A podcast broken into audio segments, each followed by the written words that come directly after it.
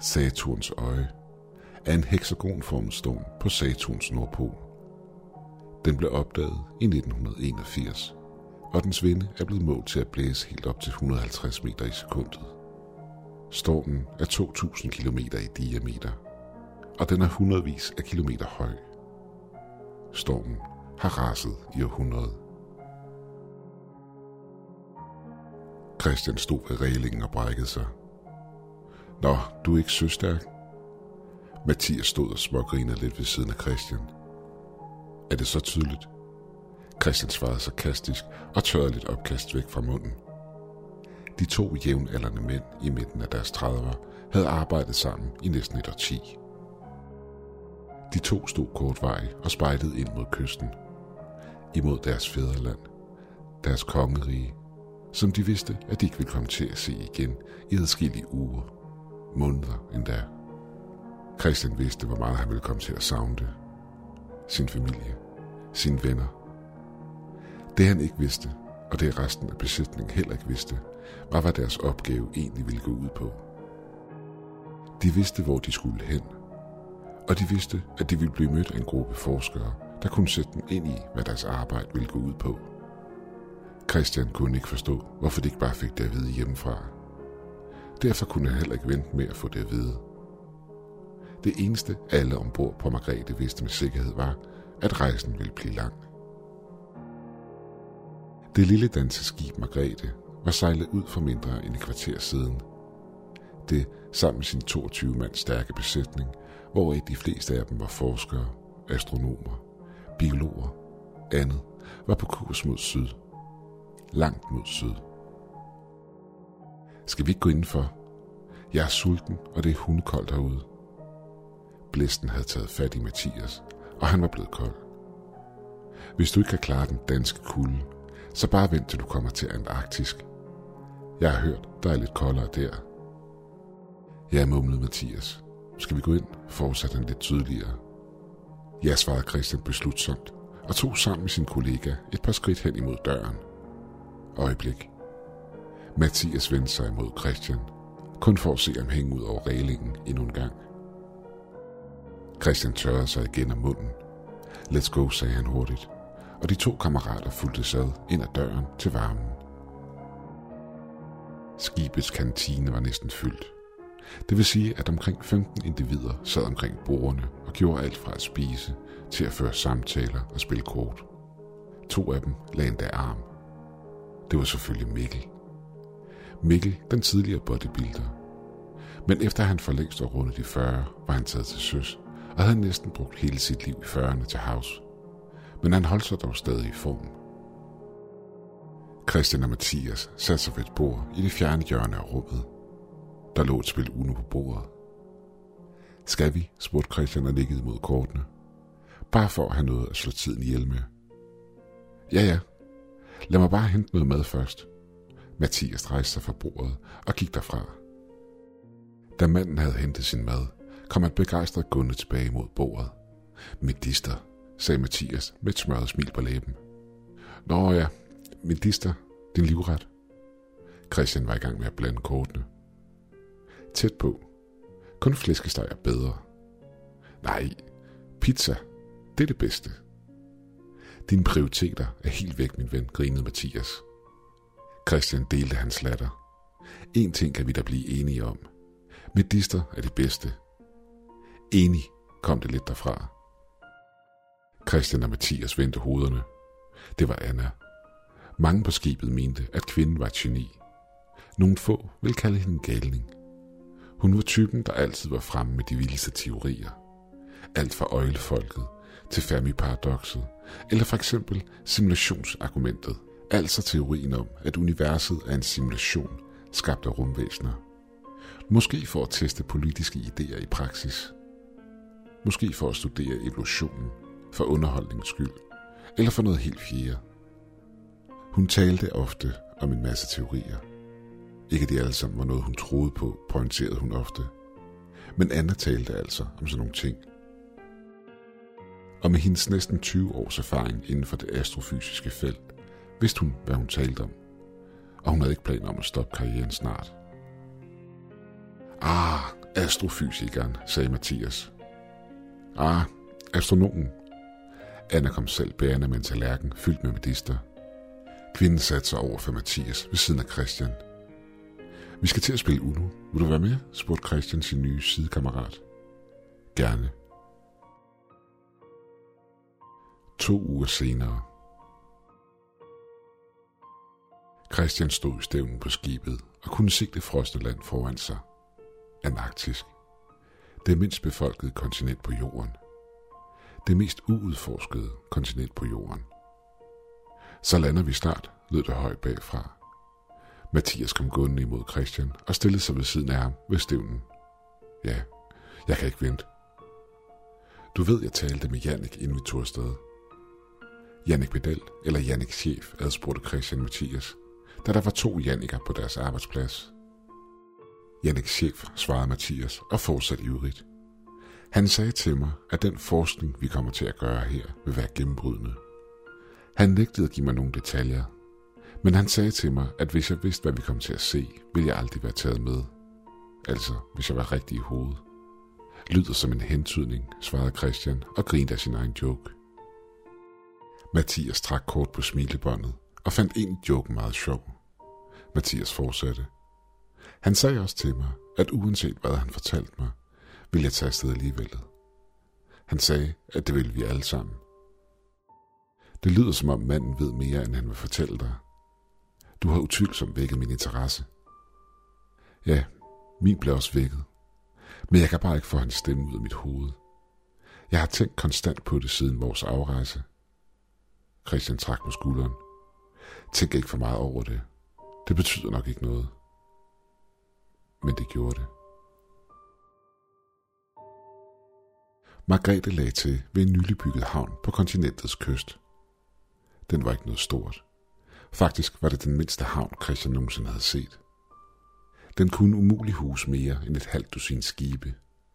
Ikke desto mindre var den fyldt. Fyldt med krigsskibe. De fleste af dem var fregatter. Da Margrethe sejlede forbi et af dem, kastede Christian et blik mod bagbord. HDMS Absalon stod der på en af fregatterne.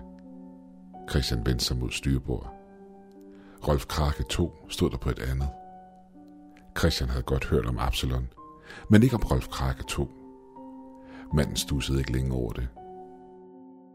Pludselig stod Anna ved siden af Christian. Rolf Krake 2. Det har jeg ikke hørt om. Men jeg har hørt om Rolf Krake. Det var et krigsskib under den slesvigske krig i 1864. Det var et af sin tid mest moderne krigsskibe, og preusserne var virkelig bange for den.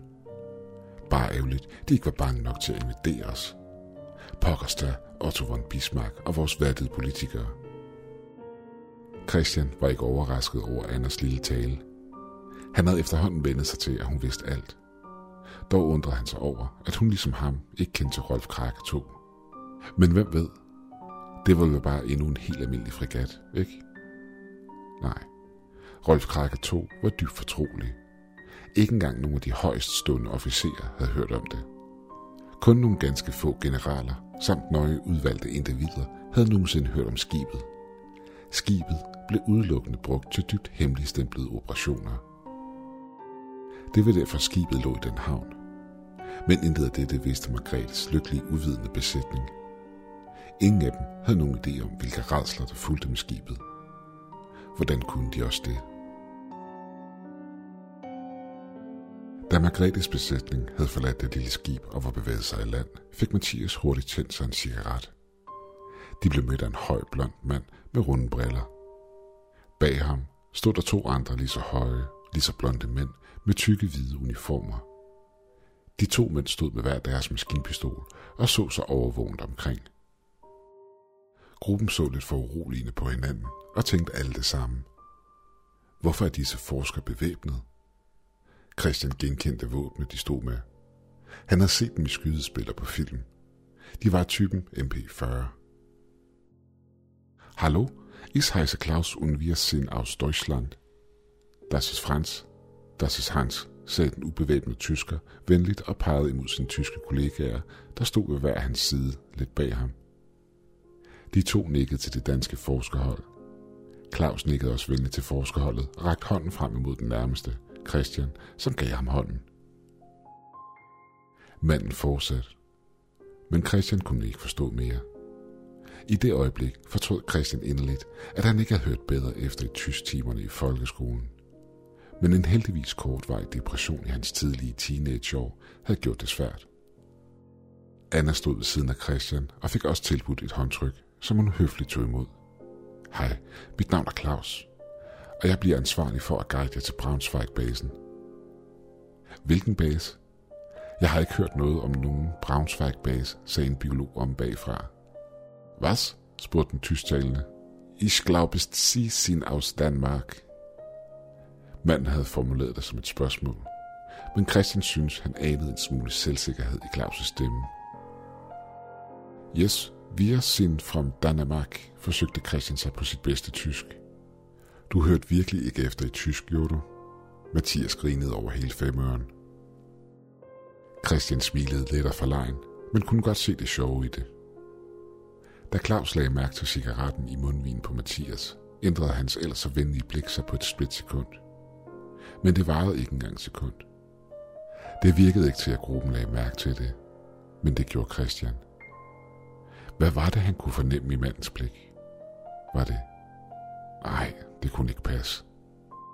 Manden virkede så flink. Var det foragt? Selvfølgelig var det det 21. århundrede, og antirygning var stadig stigende populær. Men foragt lige frem. Den tysktalende mands ansigtsudtryk var nu bare forvirret, efter at have hørt det fremmede sprog. Mathias, som heller ikke havde hørt efter et tysk, slog over i engelsk. Yes, we're from Denmark. Det det hjalp dog ikke, da den høje blonde mand blot kiggede fortsat forvirret på ham. Så Mathias valgte at gentage sig, dog noget mere tydeligt.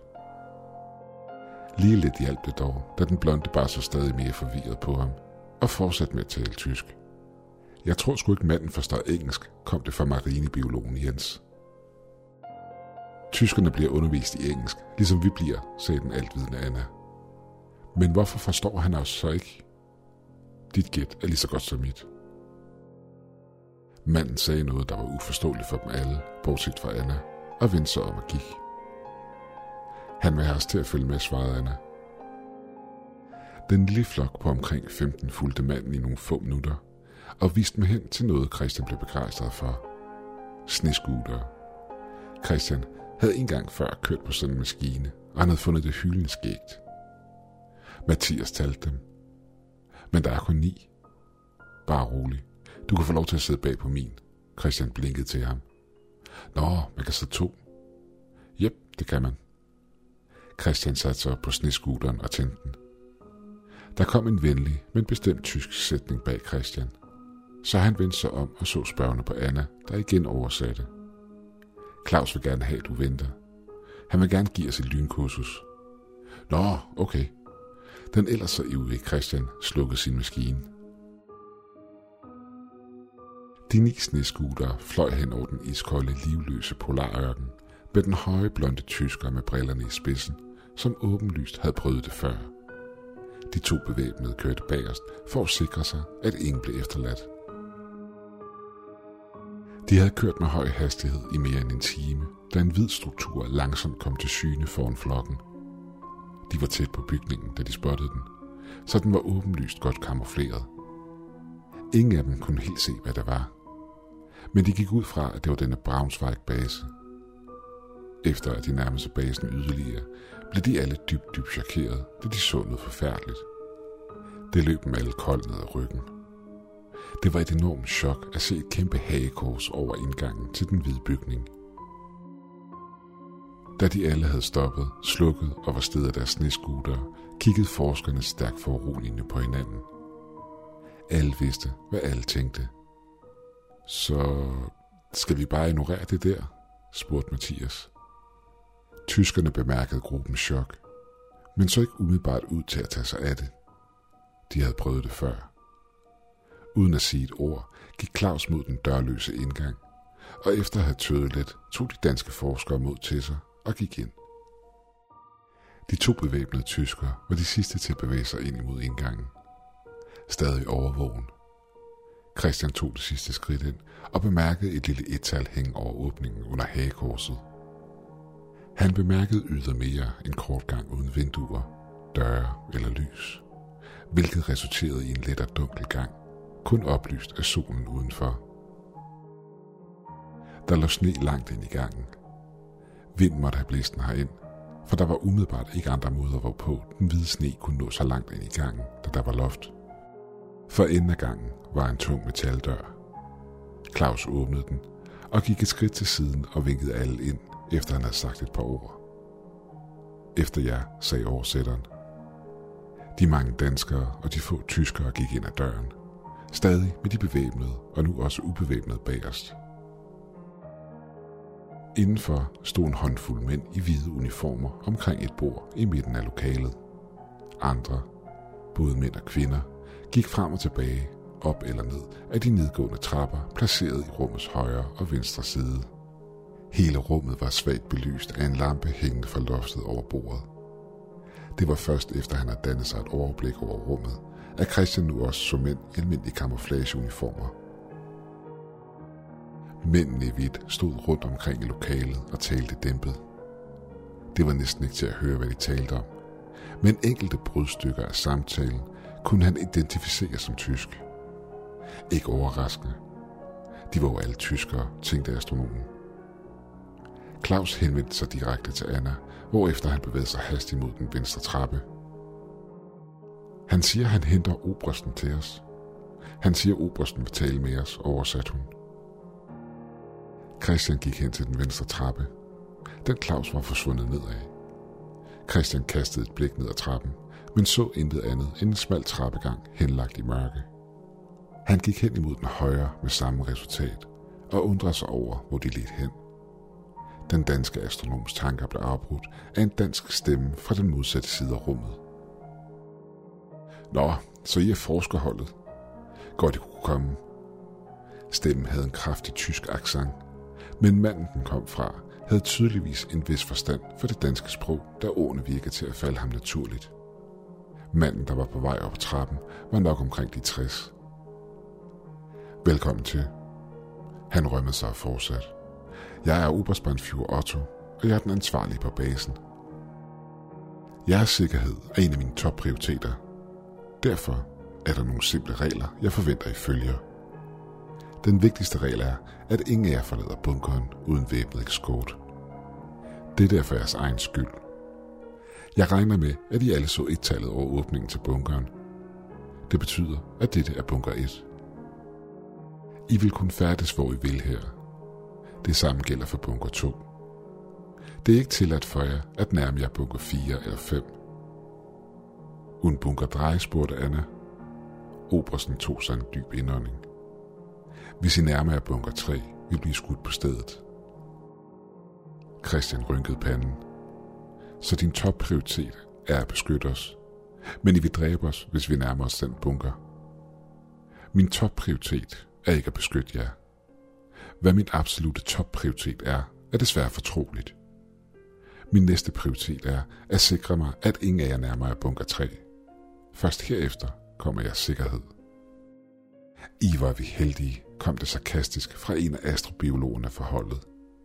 Obersten ignorerede ham. Fuck det her, sagde astrobiologen. Jeg nægter at blive holdt fanget her af en flok skide nazister. Han vendte sig om og bevægede sig imod sneskutterne. Soldaterne i de hvide uniformer så vredt på ham, i det de genkendte ordet nazister. Obersten virkede ligeglad over for ordet, men beordrede dog sine mænd til at tilbageholde astrobiologen. De foretrækker at blive kaldt nationalsocialister. Det andet er et nedsættende ord opfundet af britterne, sagde den forklarende Anna lavt. De hvidklædte soldater handlede hurtigt og professionelt og tilbageholdte manden. En af soldaterne virkede spørgende over for obersten, som hurtigt besvarede spørgsmålet. Soldaterne førte deres nylige fange bort. Nu vel, jeg vil trække mig tilbage til mit arbejde. Jeg håber ikke scenen skræmte jer for meget. I er nødt til at stole på mig, når jeg siger, at jeg vil beskytte jer. Obersten drejede op på hælen og forsvandt ned ad trappen, han var kommet fra. Hvad sagde de, spurgte Jens. Jeg fik ikke fat i, hvad den første sagde. Anna rynkede på panden. Men obersten sagde et eller andet med nej. Ikke bunker 3. Vi ønsker ham hverken skadet eller sindssyg. Bunker 5. Det tog en lidt dyster drejning. Mathias havde været tavs så længe, at Christian næsten havde glemt sin gode ven. Ja, men hvad kan vi gøre? De har våben, og det har vi danskere ikke. Forkert kom det fra en af mændene med camouflage. Hans accent var rent dansk. Manden kom tættere på. Det var først nu, Christian spottede det lille Dannebro på soldatens skulder. Under Dannebrogsflaget var en illustration af en bjørn på sin bagben, bærende på en økse. Efter nøje observation så det ud til, at resten af mændene i camouflage havde det samme symbol på skulderen. Er I danskere? Arbejder I for fjenden, udbrød en af forskerne. Fjenden? Lad nu være med at være fastlåst i denne forældede 20. århundredes tankegang. Soldaten sukkede og fortsatte. Tror I selv, jeg bryder mig om at arbejde sammen med antisemitiske nationale socialister? Ja, engang var de fjenden. Men nu er der større fisk i havet, så at sige. Hvis I ikke ved det, arbejder vi alle for det samme formål. At redde hele vores art. Vi er på tærsklen til en ny masseudryddelse – masseudryddelsen for 65 millioner år siden. Den når ikke den her udryddelse til sokkerholderne, og kun vi kan stoppe dette. Vi ved, at vi mennesker er ansvarlige for utallige uddøde arter, men det retfærdiggør ikke arbejdet sammen med dem. Anna var vred. Forskerholdet har aldrig set hende sådan. Vi mennesker, ja, vi er slemme, uden tvivl. Men det er ikke den, jeg taler om. I vil opdage, soldaten nåede ikke længere. Pludselig lød en højlydt alarm. En rød pære i loftet badede lokalet i et blinkende rødt lys. Nej, råbte en tysk soldat. En anden befalingsmand begyndte at råbe kommandoer til sine kammerater. Berserker, råbte manden, som Anna lige havde talt med før. Han fortsatte sit råberi. Gør jeg klar? Berserker, de var vikinger. Ikke mænd med automatrifler, sagde Anna undrende, og lavt nok til, at disse berserker ikke kunne høre hende. En tysk soldat havde fat i en stor radio. Tyske informationer blev panisk råbt igennem radioens anden side, imens lange skudsalve kunne høres i baggrunden. Yderligere kommandoer fra den tyske befalingsmand i lokalet blev råbt ud i rummet. I hørte manden, råbte soldaten, Anna havde skændtes med. Afsted! I forbliver her, sagde han til en bestemt forsker. På få sekunder blev forskerne ladt alene i rummet. Men det varede ikke længe. For op ad trappen for en række soldater. Efter yderligere et minut var forskerholdet der ladt alene. Hvad foregår der? Mathias var dybt forvirret og virkede nærmest skræmt. Obersten sagde, at vi under ingen omstændigheder måtte nærme os bunker 3, sagde Anna lavt men højt nok til, at de alle kunne høre det. Ja, spurgte Christian. Der er et brud på bunker 3. Noget er sluppet ud. Jeg ved ikke med jer, men jeg skal ud og se, hvad der foregår. Christian vendte sig og åbnede den tunge metaldør, som soldaterne havde smækket efter sig. Det var jo lige nøjagtigt, hvad du fik at vide, at du ikke skulle gøre, sagde Mathias. Siden hvornår du begyndte at lytte til nazister, svarede Christian – Ingen fra forskergruppen kunne argumentere imod dette. Jeg tager med, sagde Anna, hvis nysgerrighed overvandt hendes frygt. Ja, jeg bliver sgu her, sagde Mathias. Hvis tyskerne ville have slået os ihjel, havde de gjort det for lang tid siden. Jeg stoler på obersten, når han siger, at han vil beskytte os. Christian hørte ikke det sidste. Han var allerede forsvundet ud af bunker 1 sammen med Anna. Ved bunkerens åbning gjorde de to vågehalse holdt og spejlede ud over ørkenen for at få et overblik. Fri bane. Geværild kunne høres tæt på, men der var ikke noget at se. Christian spottede en sneskuter og satte i løb imod den med Anna lige hælene. Christian sprang op på maskinen. Spring på! Anna hoppede op på bagsædet, og Christian satte med fuld gas kursen i retning af lyden af kamp. Du ved godt, at hvis vi bliver opdaget i dette, så bliver vi skudt. Ja, det ved jeg. Christian havde i virkeligheden ikke skænket det den tanke. Hans nysgerrighed havde fuldstændig blændet hans fornuft, og nu blev han i tvivl om, om det overhovedet var en god idé, det de var ved at gøre. Men nu var de taget afsted, og han kunne ikke få sig selv til at vende om nu. Lyden af kamp blev højere. De to kunne skimte en struktur i det fjerne. Den så ligeledes ud som den bunker, de havde forladt, og den var lige så godt kamufleret. Den eneste forskel var det tretal, der svagt kunne ses over åbningen. Åbningen, hvor to tyske soldater parer deres maskinpistoler indad.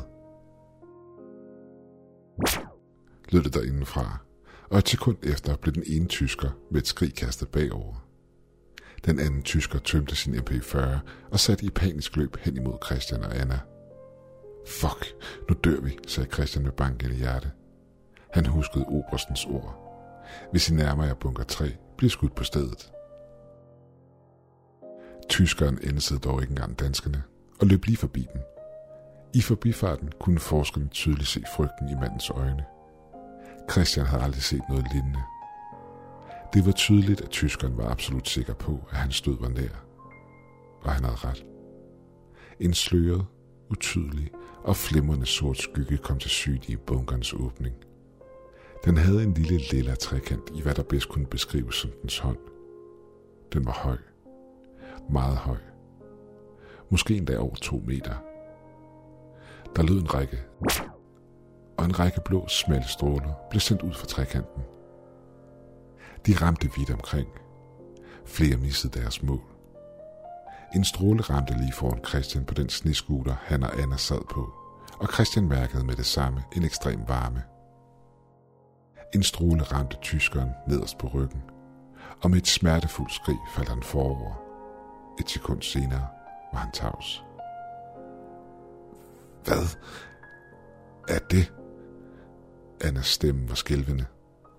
Christian svarede ikke. Han lyttede. Maskiner kunne høres bagfra. Sneskutere. Fire danske soldater kom farne forbi dem og hoppede af maskinerne.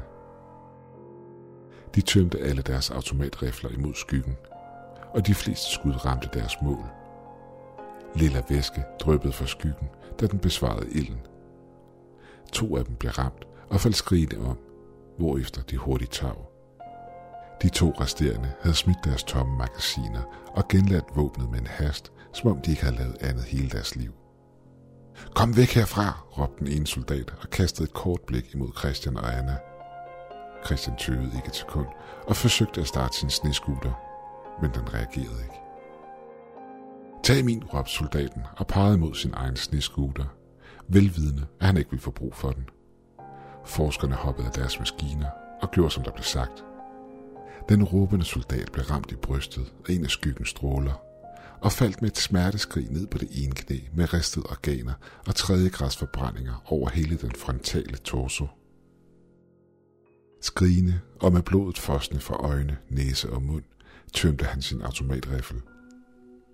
Med øjnene fyldt med blod, og sindet fyldt med vrede, smed sin tomme riffel fra sig og hævde sin pistol frem og afgav et par sidste skud, inden han faldt om.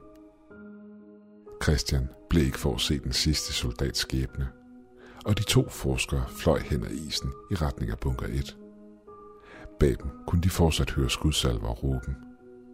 Ingen retræte, ingen frygt, altid vrede. Tilbage ved bunkeren efterlod Christian og Anna sneskuteren og løb ind ad indgangen, hvor Christian flod døren op og løb ind. Er I okay? spurgte Mathias dem, da han så deres blege ansigter. Jeg skal brække mig, sagde kvinden og løb udenfor. Hvad skete der derude, spurgte Mathias. Christian svarede ikke. Han var dybt traumatiseret, og man havde tid til at fordøje det hele. Hvad sker der? Dengang spurgte Mathias intenst. Christian kunne ikke få sig selv til at forklare. Men det behøvede han heller ikke. For lige pludselig stod obersten ved hans side. Hvor du var henne? Obersten kendte allerede svaret. Christian måtte tænke hurtigt af frygt for at miste livet. Jeg fulgte dine soldater for at se, hvad der foregik. Men jeg mistede dem af syne, løg Christian delvis, og gjorde sit bedste for at holde Anna udenfor. Det hele var Christians idé, og han ville gøre sit bedste for at undgå, at Anna også skulle bøde for, hvad han havde set og gjort. Mm, sagde obersten velvidende af Christian løg.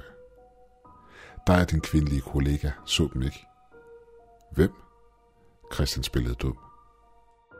Obersten så træt på ham. Siden I to allerede har set dem, kan jeg vel lige så godt forklare, hvad det er, der er sket her. Ja tak, meget gerne, sagde den uvidende Mathias. Obersten rømmede sig kort, før han begyndte sin lange tale. I 1938 beordrede Hitler, at der skulle bygges en forskningsstation her på Sydpolen. Der skulle primært forskes i genmanipulation. Derfor ser jeg også så mange af de unge her have blondt hår. Det er fordi i slutningen af 80'erne havde vores forskere succes. Men det var ikke det eneste, der skulle forskes i. Østfronten var en de dødvande og da Operation Overlord blev iværksat, og de allierede landet i Normandiet, vidste Hitler, at krigen var tabt. Han begyndte desperat at forsøge at vende krigslykken. Først beordrede han forskerne her til at rode i det okulte, så senere magi, og til sidst ville han have hjælp fra fjerne verdener. Vores astronomer kiggede langt ud i verdensrummet og sendte signaler til solsystemets fjerneste afkroge, men lige hjalp det. Og 8. maj 1945 var krigen tabt.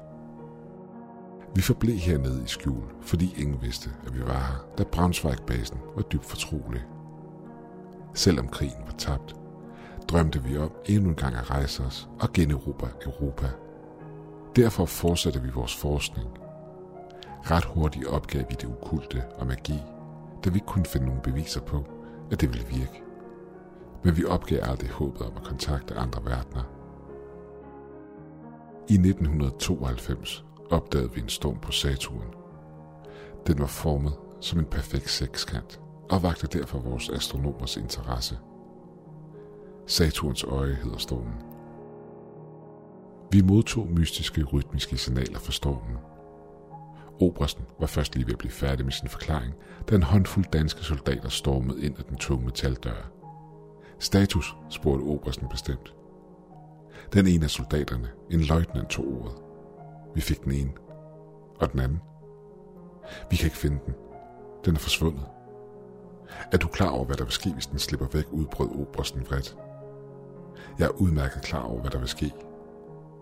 Hvor mange mænd har vi mistet? Rundt regnet. Dem alle sammen. Led videre beordrede Obersten. Og soldaterne var væk. Jeg har brug for en cigaret, mumlede Mathias, og vendte sig om for at gå udenfor. Obersten overvejede hurtigt sine muligheder. Noget fristede ham.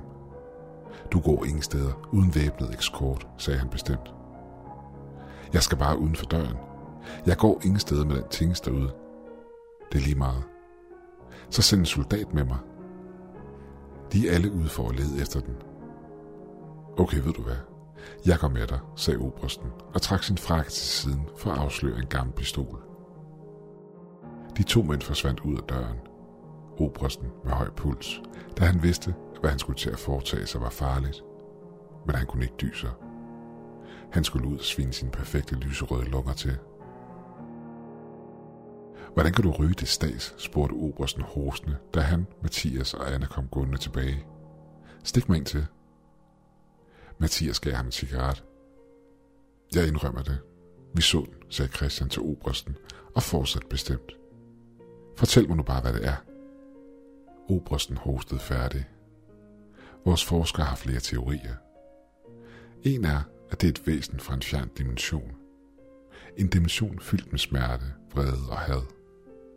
En anden er, at det er et rumvæsen af en art. Min egen favorit er, at Gud er blevet træt af os. Han har åbnet helvedes porte og lukket dæmonerne ud. Gud? Anna rynkede panden og fortsat. Gud findes ikke. Obersten så på hende. Selvfølgelig findes Gud. Ellers ville det ikke stå på vores bæltespænder. Nå ja, det glemte jeg. I har levet længe i isolation. Det er nok også derfor, I er nazister. Obersten skulle lige til at sige noget til hende, da Mathias kom ham i forkøbet. Claus. Han virker altså for mistænkelig. Kan du fortælle mig mere om ham? Claus, sagde Obersten og fortsat. Ja, hvad er der næsten at fortælle? Jo, han elsker klassisk musik og fodbold. Han er den ledende astronom og astrofysiker på basen. og han er højintelligent. Klart den mest intelligente på basen, men han er arrogant og dybt fanatisk. Den absolut mest fanatiske her på basen, men de er alle fanatiske. Obersten gjorde store øjne og bed sig i læben, da han indså, at han havde talt over sig. Anna fangede den hurtigt. De? Vil det sige, du ikke er? Længere nåede hun ikke. Et skrig nedefra afbrudt hende. De så alle kort på hinanden, og uden at sige et ord, løb de alle ned ad den højre trappe. Skrigeriet fortsatte, hvilket var en god ting, da dette gav dem en lyd at følge. De løb ind og ud af flere rum, store som små. Da de endelig kom frem, stod der en kvinde i rummet med tårer i øjnene og holdt sig for underansigtet. Da Christian trådte ind i rummet, kunne han se en mand i en hvid kittel ligge på gulvet. Hans ansigt var fuldstændig forkullet. Den er her, sagde obersten med et snært og frygt i stemmen. Følg mig. De fulgte alle manden ind i et tilstødende rum, og obersten åbnede et skab. Christian måbede, da han så alle våbne hænge ind i skabet. Nogle af jer, der har erfaring med våben. Ingen svarede først. Altså, Call of Duty og sådan noget, sagde Mathias tøvende. Obersten så spørgende på ham, uden at vide, hvad det populære skydespil var. Lige meget. Du får den her. MP40 maskinpistol, 32 skud. Obersten langede våbnet over i armene på Mathias. Næste. Jens trådte et skridt frem. Obersten rakte ham et våben. Luker, pistol, otte skud. Jens så skiftende på Mathias' våben, og så på sit eget. Et lidt skuffet udtryk kunne ses i hans ansigt. Anna var uden at tænke over det, kom til at stille sig lidt for tæt på, så obersten fik øje på hende, og hun tog modvilligt imod det næste våben. Jeg er en moderne mand. Jeg tror på ligestilling, sagde obersten og smilede og rakte kvinden et våben. MG42 maskingevær, 50 skud. Anna tog ikke engang kig på det store tunge våben, men byttede det hurtigt med Jens, som med glæde tog imod. Obersten fortsatte. FG-42 automatrifle, 20 skud. Dette våben gik til Christian, der gjorde store øjne i det han modtog riflen. Han havde aldrig før haft et våben i hænderne før, men han tænkte, at det dog ville være at foretrække frem for eksempel en kniv eller en hammer. Han havde jo set, hvor meget der skulle til for at nedlægge den nye fjende. Obersten fortsatte og rakte en ny riffel til en af astrobiologerne. Karabiner 98 Kurz. Repeterriffel 5 skud. Repeterriffel, udbrød Anna. Det er jo håbløst forældet. Ja, undskyld, men vores forsyninger har været lidt begrænset, siden Sovjetunionen brændte vores land ned. Det ene onde regime ødelægger det andet, mumlede hun. Ja, men det er underordnet nu. Nu skal vi finde dæmonen. Siden I ikke er soldater, får I lige et lynkursus i våbenhåndtering. Når I skal afgive skud, sætter I kolben helt op til skulderen og læner jer en anelse forover. Rekylet vil ramme jer, og den vil ramme jer hårdt, så vær forberedt. Obersten gav dem nogle få ekstra detaljer og afsluttede med en kommando. Halvdelen af jer bliver hernede og går de resterende rum igennem, mens den anden halvdel går med mig op ad trappen og ned ad den anden trappe. Hvis I finder dæmonen, så afgiv skud. Det primære formål med dette er ikke nødvendigvis at dræbe den, men at advare alle i bunkeren om, at I har fundet den og hvor den er henne. Jeres våben kommer til at larme meget, så alle i bunkeren vil kunne høre jer. Og nu mens jeg husker det, uanset hvad I gør, så må I for guds skyld aldrig se den i øjnene. Nogle spørgsmål. Et par forskere rakte tøven hånden op. Gem den til senere. I kommer til at vinde medaljer for det her, smilede obersten. Han vidste, at det ikke var nogen god idé at bevæbne en gruppe forskere uden nogen som helst erfaring med våbenhåndtering. Men han så ikke andre muligheder. Hvis skabningen stadig var et sted i bunkeren, havde de i det mindste en lille chance for at forsvare sig nu. Christian fulgte med sin gruppe og obersten, og havde kun én tanke i hovedet. En tanke, der blev ved med at gentage sig. Han håbede inderligt, at han ikke mødte skabningen. Da gruppen havde bevæget sig op ad trappen og hen til den venstre tøede Christian et øjeblik. Han stod der ved toppen af trappen, fuld af frygt, men sagde ikke noget. Det gjorde ingen af dem. De vidste, at det ikke ville hjælpe noget. Så de holdt deres mund lukket og forsøgte deres bedste for at lade som om, at frygten ikke var ved at overtage dem. Christian skulle lige til at tage et skridt ned ad trappen, da endnu et skrig rungede igennem bunkeren nedefra. Obristen i spidsen satte farten op, og de forskere, der havde modet i sig, fulgte efter. Det var ikke mange. Christian, Anna og et par andre forskere var de eneste, der nu fulgte Obersten. De hastede alle med deres våben klar ind og ud af diverse rum, til de fandt lokalet, hvor skridet kom fra. En tysk mand i starten af 40'erne sad med tårer i øjnene, med armene omkring knæene og vuggede frem og tilbage. Han sagde en masse utydelige ord, men Anna formåede at få fat i enkelte brudstykker. Det er ikke helt til at forstå, hvad han siger. Han taler komplet vanvittigt, sagde Anna. Han har set den i øjnene. Han har fuldkommen mistet forstanden. Der er ikke andet end sindssygt tilbage i hovedet på den stakkels mand, sagde Obersten. Han er jo fuldstændig væk. Anna så skram på manden, der bare fortsatte sin monolog og vuggede voldsomt frem og tilbage. Han siger noget med, at den leder efter noget. Oberstens ansigt fortrak sig i en grimasse af frygt, og han gjorde store øjne, da han indså, hvad det var, skabningen lidt efter. Nøglen udbrød Obersten og løb alt, hvad rammer og tøj kunne holde. Christian satte i løb efter ham, men nåede lige at se sin kollega træde frem imod manden på gulvet og begyndte at berolige ham. Igen blev der løbet ind og ud af de små rum, indtil Obersten og Christian trådte ind i et småt lokale. Stedet var fuldstændig reddet fra hinanden. Et skrivebord og en stol samt andet inventar var blevet slynget rundt i rummet med en utrolig kraft. Obersten satte sig på huk ved et pengeskab, som nu var brudt op og efterladt næsten ugenkendeligt. Nej, nej, nej, sagde Obersten lavt for sig selv og fortsatte i et højere toneleje. Vi må stoppe den. Efter mig. Hurtigt. Obersten og Christian løb uden for bunkeren til sneskuterne. Skal vi ikke have de andre med, spurgte Christian. Der er ikke tid, svarede Obersten. Find dig en sneskuter. Vi skal stoppe den, om det så koster os livet. De to mænd kørte alt, hvad maskinerne kunne, hen over isen.